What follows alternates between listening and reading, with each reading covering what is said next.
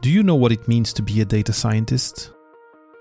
This domain, that is attracting more and more PhDs, is fairly new, and looking at the job postings out there, it might be difficult to understand exactly what the requirements are and what the job entails.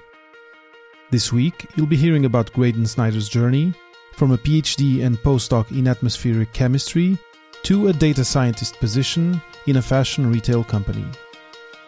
With him, I'll try to paint a clearer picture of what being a data scientist means and of how to prepare yourself to become one.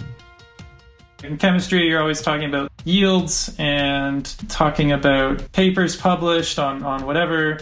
There's certain metrics that or accomplishments, but they don't translate well outside your domain. And I was looking at the things that did translate. One of those was numbers themselves, like my interest in data. So analyzing data, looking at data in the field, in the real world, summarizing it, that sort of thing was broadly of interest to me. Welcome to Papa PhD with David Mendez, the podcast where we explore careers and life after grad school with guests who have walked the road less traveled and have unique stories to tell about how they made their place in a world of constantly evolving rules. Get ready to go off the beaten path and hop on for an exciting new episode of Papa PhD.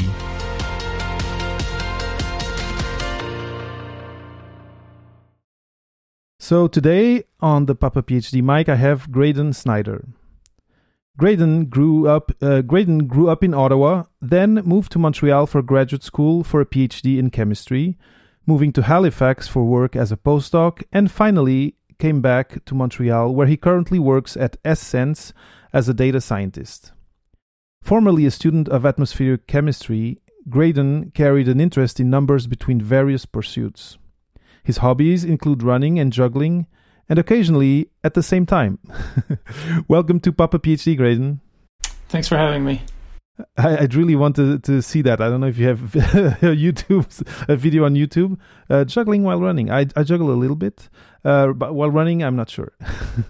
Yeah, we call it joggling. By we, I mean a very small group of people. But I actually went to Toronto Waterfront Marathon 2 years ago to compete for the Guinness world record fastest half marathon. Almost got it. That's amazing. See, that's not on LinkedIn. I love it. No. Wow. Okay, now I have to go look at this juggling thing. Is there a group, a club, or people that you do this with? A couple of people that I know that have also set or attempted records and set records, and they are scattered around Canada. It's a small Facebook group. All right. So, going back to why we're here today, we're here to talk about your academic and professional journey up till today. And you now hold a position as a data scientist. And this is a term that wasn't so common, or at least that I wasn't aware of 10 years ago when I defended my thesis. And what I'd like today, and for the listeners out there, would be to discuss this with you and for you to tell us a little bit more about your academic journey and how you got to your current position, and also about what it entails. What is being a data scientist? Yeah, it's not a journey that I anticipated, so I can say right off the bat it was not something that I grew up saying I always knew I wanted to be. Some people have those stories. I can't say that I am one of them. But when I was in Ottawa growing up, I was pretty much just after being born. So earliest memories are Ottawa and high school, etc. I was pretty focused on sciences, sort of a mixture of math, chemistry, not so much computers, actually. I wasn't really like a programming kind of person. So that wasn't part of the formula, but I really liked asking questions where the answers didn't change all the time. So chemistry, math, and physics were kind of the most grounded subjects for me. So I was sort of at an early stage pursuing those to one degree of emphasis or another. And when I first started university at Carleton University, which is also in Ottawa, I was spending my undergraduate primarily focused on chemistry, pure and applied. So you take classes, you take a mixture of physics and everything to support that understanding. And again, the programming was actually quite secondary. There wasn't a lot of computer work. I did some computational chemistry, but it was really just running programs, more like running simulations, but you weren't really like tearing apart the code itself. So a lot of my curiosity was driven by things that I could like handle directly. I was interested in chemistry in particular because it was something that, even though on a blackboard, say you draw a molecule, if you scale up that molecule to many millions and billions of millions of those molecules, you get a substance. So it was like the smallest unit of the world that you could explain, that you could also see in real life. So that was kind of an attraction. And then using the math and the physics and everything to explain that. But in terms of career, so this is all just pure academic pursuit. So understanding the building blocks of life, I totally see the interest and the curiosity in trying to understand the minute ways the world works. Yeah, and it was the driving force was just that curiosity. So it didn't have an end goal per se. I wasn't looking at a very career focused. I was very exploratory. I was trying to take in the idea that university was about wandering a bit, discovering things that you like. And it was also, maybe the other thing was, and this is, I guess, something you can also get to, is the specialization, the notion of specialization. I would kind of bought into the idea that you start off broadly, and then as you climb the academic ladder, you narrow into something more focused over time. And that was maybe in the back of my mind, not consciously, but a driving force nonetheless, that I would slowly pursue a more precise career that would sort of inevitably come out of the specialization. So once I've reached that pinnacle or that peak of specialization, that I would then move on to like working in something related to that, because I would have this like very niche area that I would understand. Mm-hmm. Yeah, which is the academic journey and the researcher's journey. I totally agree. It does make sense. It's interesting that at that age you already had that view. It must have made it for you a very structured path towards something that you could envision in the future. Yeah, it was not clear what that path was leading to, but it was like, as you take a step forward, things narrow, and it was encouraged. I must say that was kind of the thing we all bought into. As you even go into chemistry, you first sort of do a little bit of everything, but as you specialize, when I went to, so jumping to Montreal, when I graduated, my undergrad, of course, was a bit of everything. I had some interest in atmospheric chemistry, so I decided for my graduate school I would do more atmospheric chemistry. So the interesting thing there is that I was starting to have my doubts once I actually did ramp up to specialize, because I had these very fundamental questions that were creeping into my mind, like, is this really the thing I want to be doing for the rest of my life? This seems like a very focused topic that I chose. What if I wanted to try something else? So tell me if I understood right. So you started your PhD thinking, okay, I'm going to narrow this down a little bit. But then, and I this is what I understood. I please confirm that I got this right. You felt already that it was quite narrow. Is that what you? Yeah, exactly. So it's almost.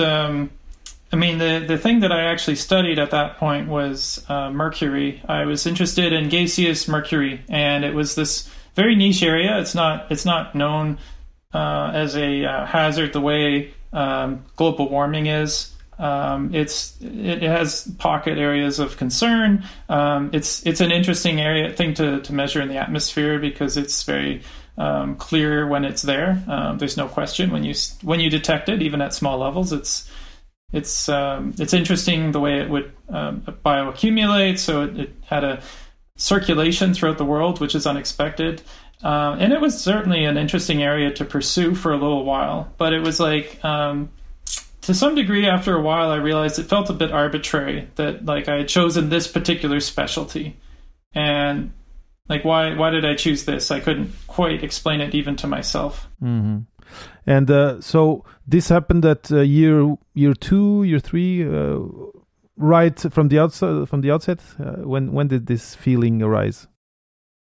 It was a creeping feeling, and because the first few years of graduate school, and the other thing I should mention is that it was directly a PhD. It was a bit of a popular thing at the time. I was with friends who started chemistry at the same time, and their graduate studies were in different subjects, but a lot of us had done the PhD directly from undergrad, so it wasn't highly unusual. I was around peers that were doing the same, but historically, that's unusual. Normally, you do a master's.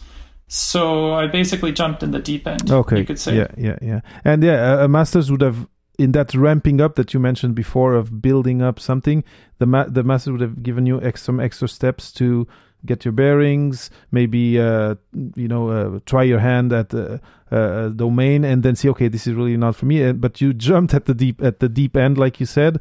And so the question that comes up for me after you say that is, how did you deal with that? How did you try to, get your bearings and feel oriented and take hold, let's say, of the ship in a way that is a PhD? I think I kind of pushed back. I continued my studies, but I pushed back in more subtle ways. I deliberately attempted to unspecialize. I started reading more broadly, watching movies from all kinds, time periods. I joined the track and field club. I started just reading on other subjects. I was getting interested into running, but I was also interested in the science of running. I started a small blog. It was never like a big hit or anything, but it was just a place to write down thoughts on subjects that had nothing to do specifically with my eventual PhD. So these were just like my attempts at researching things that were still of interest to me, and they weren't necessarily going to lead to a degree, but I found them productive for just how I thought about things, understood things. I imagine joining track and field, you joined this community in a way. You had people there that were like-minded and that enjoyed running. I don't know if they enjoyed the science of running, but at least running, that must have been good for you. Yeah, a few of them were, and I found somebody that I could talk to about that sometimes. And also online, you have a few conversations with people about the subject, and going all this way to reading research papers and trying to play around with the numbers, and it was a side thing, but it was just a way of expressing and reminding myself that I had other interest in this one very particular specialty that on paper that's what I was pursuing. If you're preparing to launch your podcast, you may be asking yourself what hosting platform to use. I launched Papa PhD on Blueberry because I wanted a professional service that would interface with my WordPress website, that would robustly broadcast Papa PhD to all platforms, and that would allow me to grow my podcast in years to come.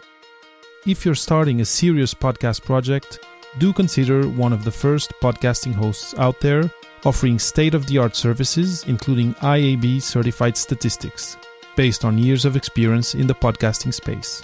So, go to papaphd.com/blueberry, that is spelled BLUBRRY, or use the promo code PAPAPHDBLUE, in one word, on the Blueberry website to unlock a 1-month free trial of the platform. That's really interesting. And question, did you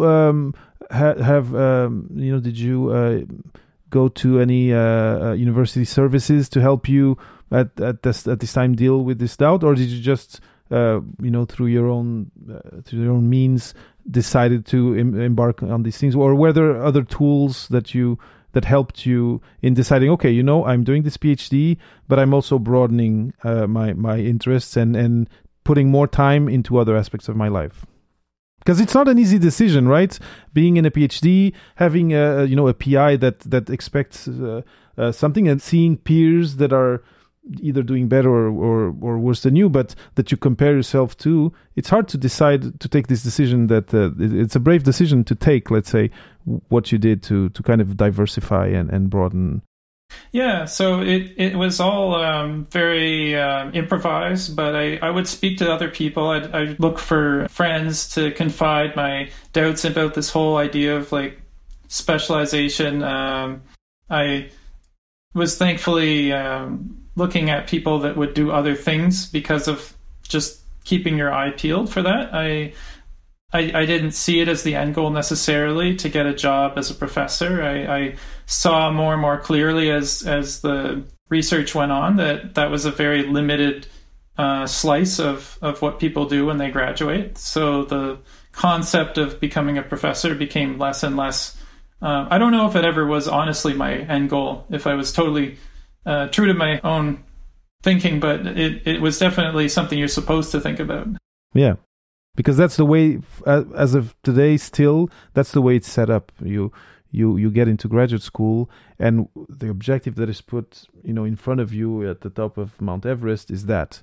Yeah. But you started seeing that it was the possibility to get there was, the probability was low. You like numbers, right? Yeah. You do the math. And it wasn't a very good bet, or it's not a bet that's very easy to win in a way. Yeah. So I think after that, it was the biggest question was there reached a tipping point where I knew I was going to graduate. I would finish it off. There was more pros and cons to completing, but I had to very strategically think about what the next step would be.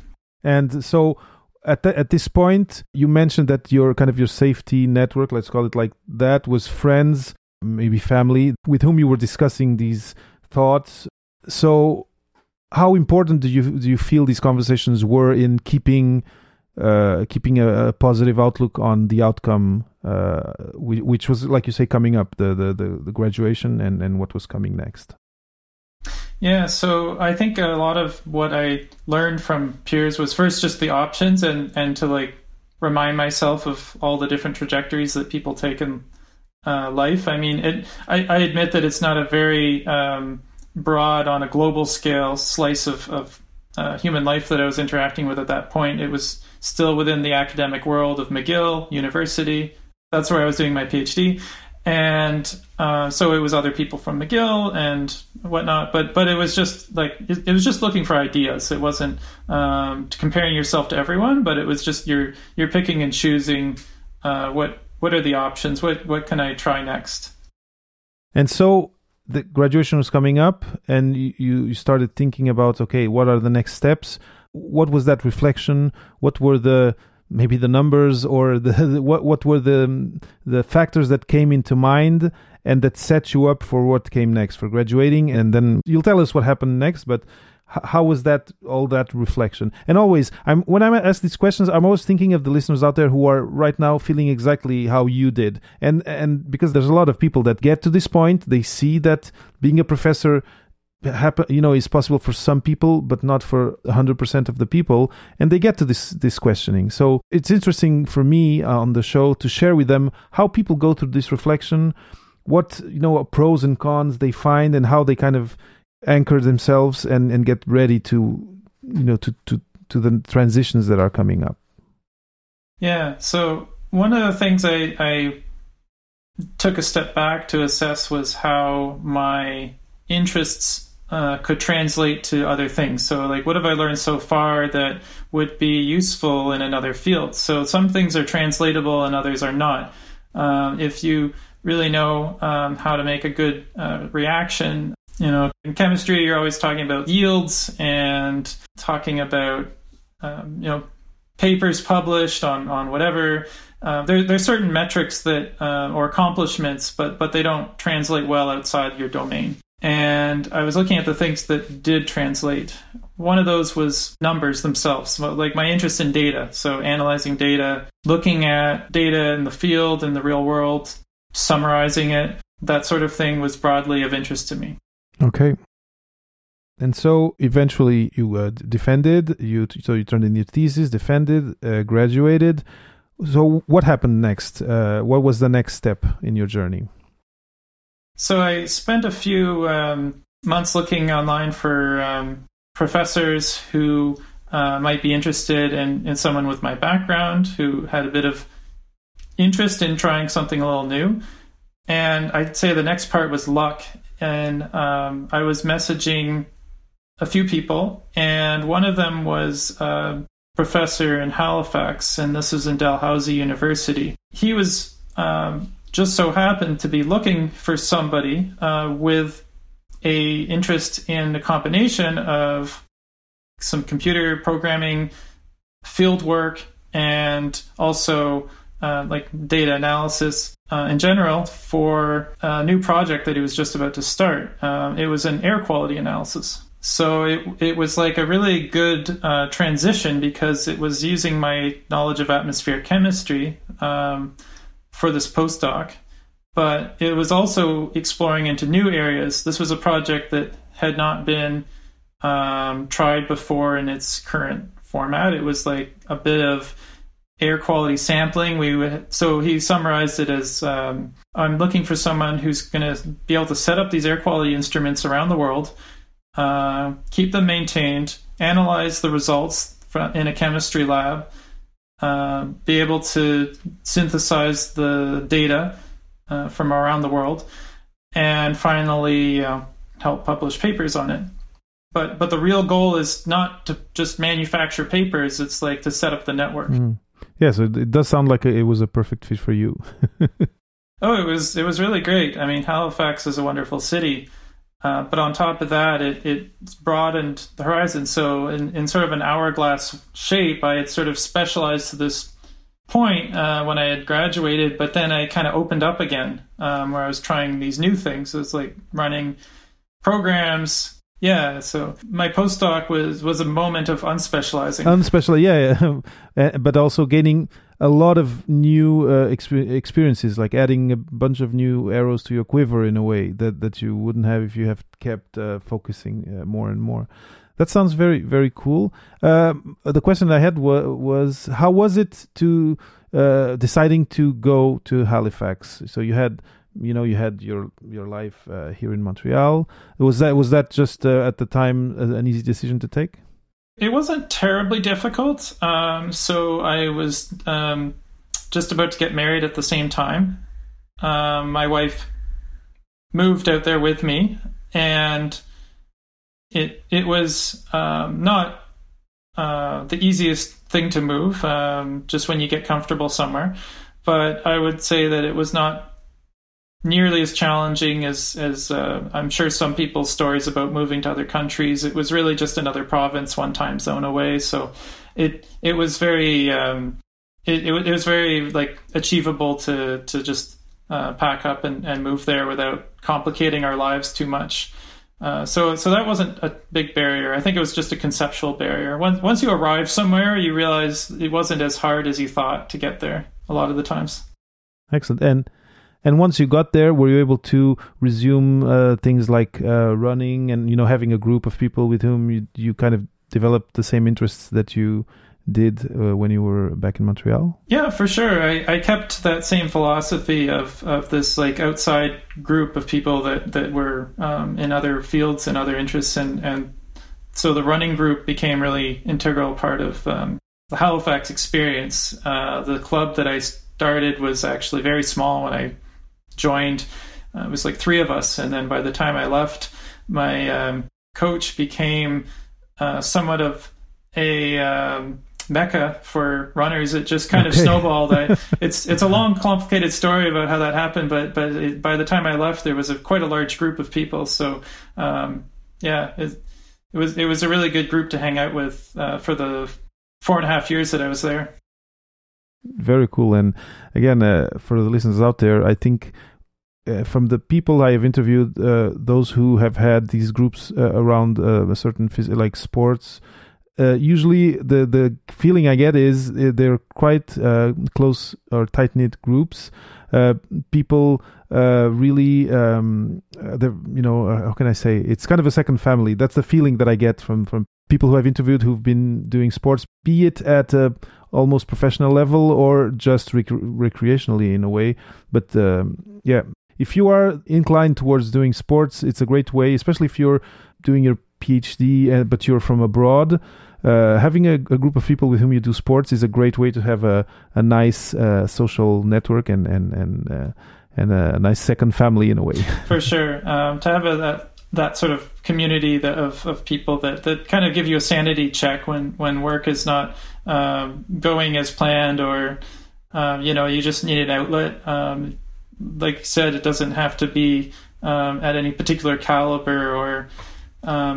it's just the goal of having this other group that you associate with outside of work, because academia is dangerous for you. Mix your free time and your spare time with your work time, and they become blurred. I worked in a lab where thankfully we weren't ourselves this obsessed, but they would stay in the lab till quite late, like 9 p.m. on a Saturday. You could find them, and I was just like, no, I like this. This should be time for socializing. This has gone too far.